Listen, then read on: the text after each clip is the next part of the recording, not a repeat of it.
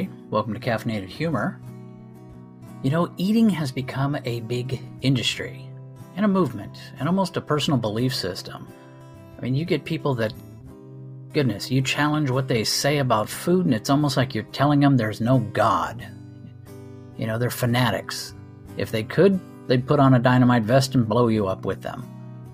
You know, they're more than willing to die for their their thing. There was a guy that they found that uh, he had an odd blood disorder and he was a vegetarian.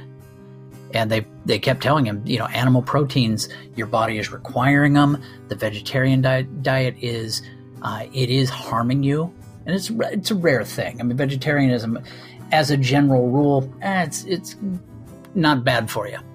Uh, there are people that do better on animal proteins, but it's not something you can look at and say, "Oh, it's ridiculous." I think it is, but hey, those people are usually in better shape.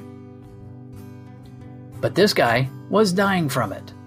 And to prove his point, he allowed himself to die from it.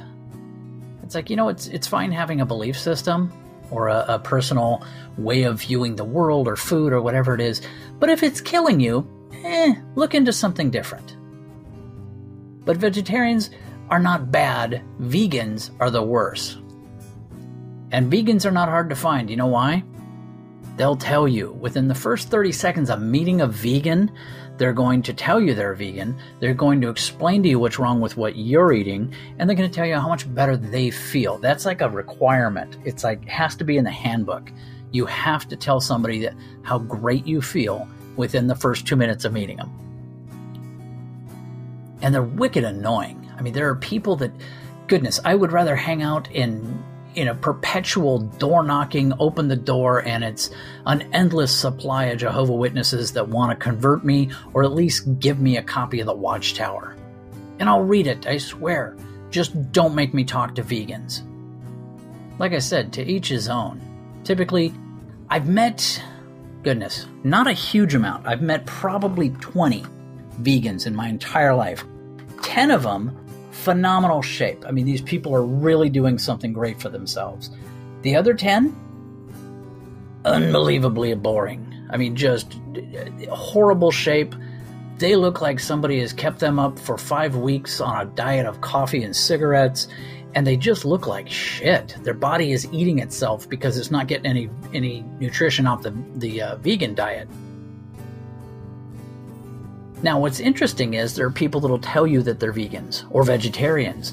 And I love not debating, I like flat out interrogations.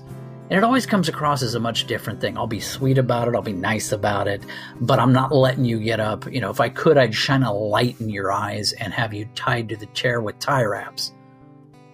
But I got one vegetarian who had uh, explain to me what's wrong with the burger that I'm eating, and it's, it's murder, and I'm eating the flesh of another another living being, and so I and how much happier she was being a vegetarian. However, got her in a conversation, managed to get her so twisted around that she finally did admit, and she wouldn't even admit this to the people she was with, that she ate chicken on occasion, beef every now and then, loved fish and uh, it was like, there's really no meat she's not eating.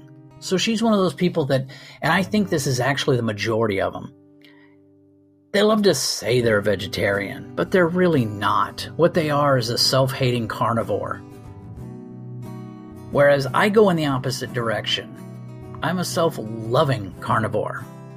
I hate vegetarianism only because I can't be happy with it. It just, to me, it's disgusting. Not in a bad, it's like, you know, shit on my shoe, just in terms of I don't, I get to the end of a vegetarian meal, I could eat a salad, like four pounds of salad, and I don't feel full. It's I don't know if it's a psychological thing, but give me even a small steak. I'm good, I'm full. We're done here. You know, I've done the South Beach diet in the past, and they say that, you know, typically your original blood types do very well on it. O negative, O positive, uh, because that's where the that was the original blood type on the planet. Well, I'm O positive. the first two weeks of the Atkins diet, or sorry, of South Beach diet, is the Atkins diet. You just cut out all sugars out of your diet. But it's that kind of craziness, the obsession that we seem to have as a society with what we're eating, what kind of workouts are we doing, how are we treating our temple of a body. All of that combined is what brings us to today's episode Salad is Murder on today's Caffeinated Humor.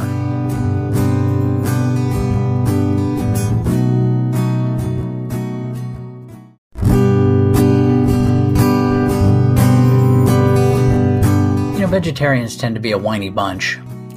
I say this as I stand in line at Starbucks looking at somebody in the, the line ahead of me looking at a, a salad in a cup. You know, and it, but I mean, if you're a vegetarian, you understand this. It is what it is. In the back of your head, you can't help who you are, but you need to understand how annoying it is to the rest of us. Let me take that back. You can help who you are, and you choose to annoy the rest of us mainly because vegetarians, vegans, you can't rarely just let it go. The whole meat thing. I mean, you know, vegetarians come in different flavors of annoying. There's the one who does not eat meat because meat is murder. That's a nifty slogan. You think that up yourself? Of course not. Now, my response to that is, well, so what? Humans kill. It's kind of our thing. We kill millions of cows, chickens, pigs every day. We have abortion. People are killed in robberies, burglaries, wars every day. When we can't find anything to kill, we kill ourselves. So take your slogan, roll it in a tight little ball, cram it up your ass. It makes no sense once you examine it. Oh, and, and by the way, a major university released several papers detailing the electrical pulse that vegetable matter gives off when fruit or vegetables are harvested or picked from a vine. That's right, it screams. So, to all the vegetarians out there, you cowardly murderers, you should be ashamed, every one of you. Now, the second type of vegetarian tries to overwhelm you with sound bites. It's healthier. Uh, then why are most hardcore vegetarians? They look sick. And if you if you're a follower of, of Joe Rogan's podcast, get a hold of his one of his comedy concerts where he talks about uh, vegan cats. That is one of the funniest bits I've ever seen, and one of the most sad things I've ever seen in society. As a phenomenon, it's chilling. Then why are most hard? See, most vegetarians look sick, and they have a universal catchphrase for that whole argument. It's hard to get all the nutrients you need, no matter what you eat. Yes, but if you ate meat, it would still be tough to get all the nutrients you, you need, but it would taste better. And even if you invest the time to slap down these arguments, they're more tenacious than a Jehovah Witness at 7 a.m. on a Sunday morning. But they are much quicker to anger and will begin cursing a lot easier. Baiting them is like teasing slow children. It loses its thrill after the first five minutes, and from then on, it's just mean. Now, the memory that watching the vegetarian choosing the salad in a cup brought on was a restaurant I was in. It was a steak restaurant, steakhouse. And there was a lady at the next table who decided to lecture me. Go figure, I'm in a steak restaurant or a steakhouse, I'm having chicken fajitas, but she decided to lecture me. Do you know what was done to that poor chicken? The word poor was the red flag in that entire sentence. Oh, hell yes, I know. I tend to smile like an evil villain from a James Bond film when I start this kind of behavior. It throws everybody off. From the smell of it, it's a teriyaki marinade mixed with a lot of southern spices and plenty of it. It's evidently that's the wrong animal answer. That poor animal was kept in a cage so small it couldn't move and it had its beak cut off. To vegetarian, this is the most horrible thing they can imagine, and in their mind, they're throwing down the double aces that just blows and wins the entire game. What they don't rec- what they don't recognize, it's not doing that for the rest of us. While gruesome, eh, it doesn't really bother me. I think chickens are great for eating. They make horrible pets. If they were not meant to be eaten, either the Almighty or evolution would have made them a little more deadly or quicker. As it is, they're the victims of the animal kingdom. If you've ever watched any of those nature shows in Africa, there is an animal called the wildebeest. Everybody eats the wildebeest. You watch Wild Kingdom with Marlin Perkins, and I realize that I'm I, that show's been off the air for decades, and there's very few people listening to this that remember that show, unless you're my age. But everybody, the wildebeest is a poor, you know, at the waterhole being eaten by a lion, by a goodness, 10 different things. Everybody ate the wildebeest. And it still kept coming back to that watering hole. That tells you how dumb a wildebeest is. Sorry, I'm off on a rant here. This entire line of reasoning is lost on vegetarians.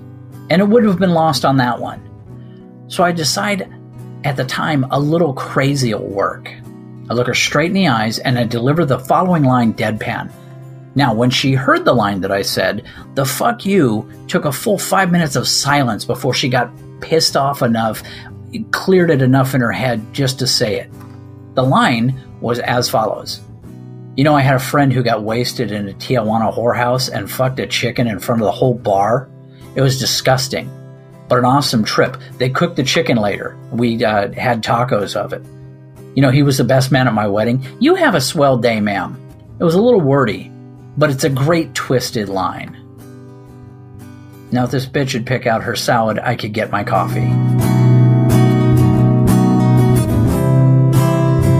Hey, hope you liked today's episode. Like it, subscribe to it. Hell, there's a link around here to help support it. But most importantly, listen to more episodes. You can also go to Amazon. You're going to find a series of books under the name Caffeinated Humor based on the podcast. Take care and have a great day.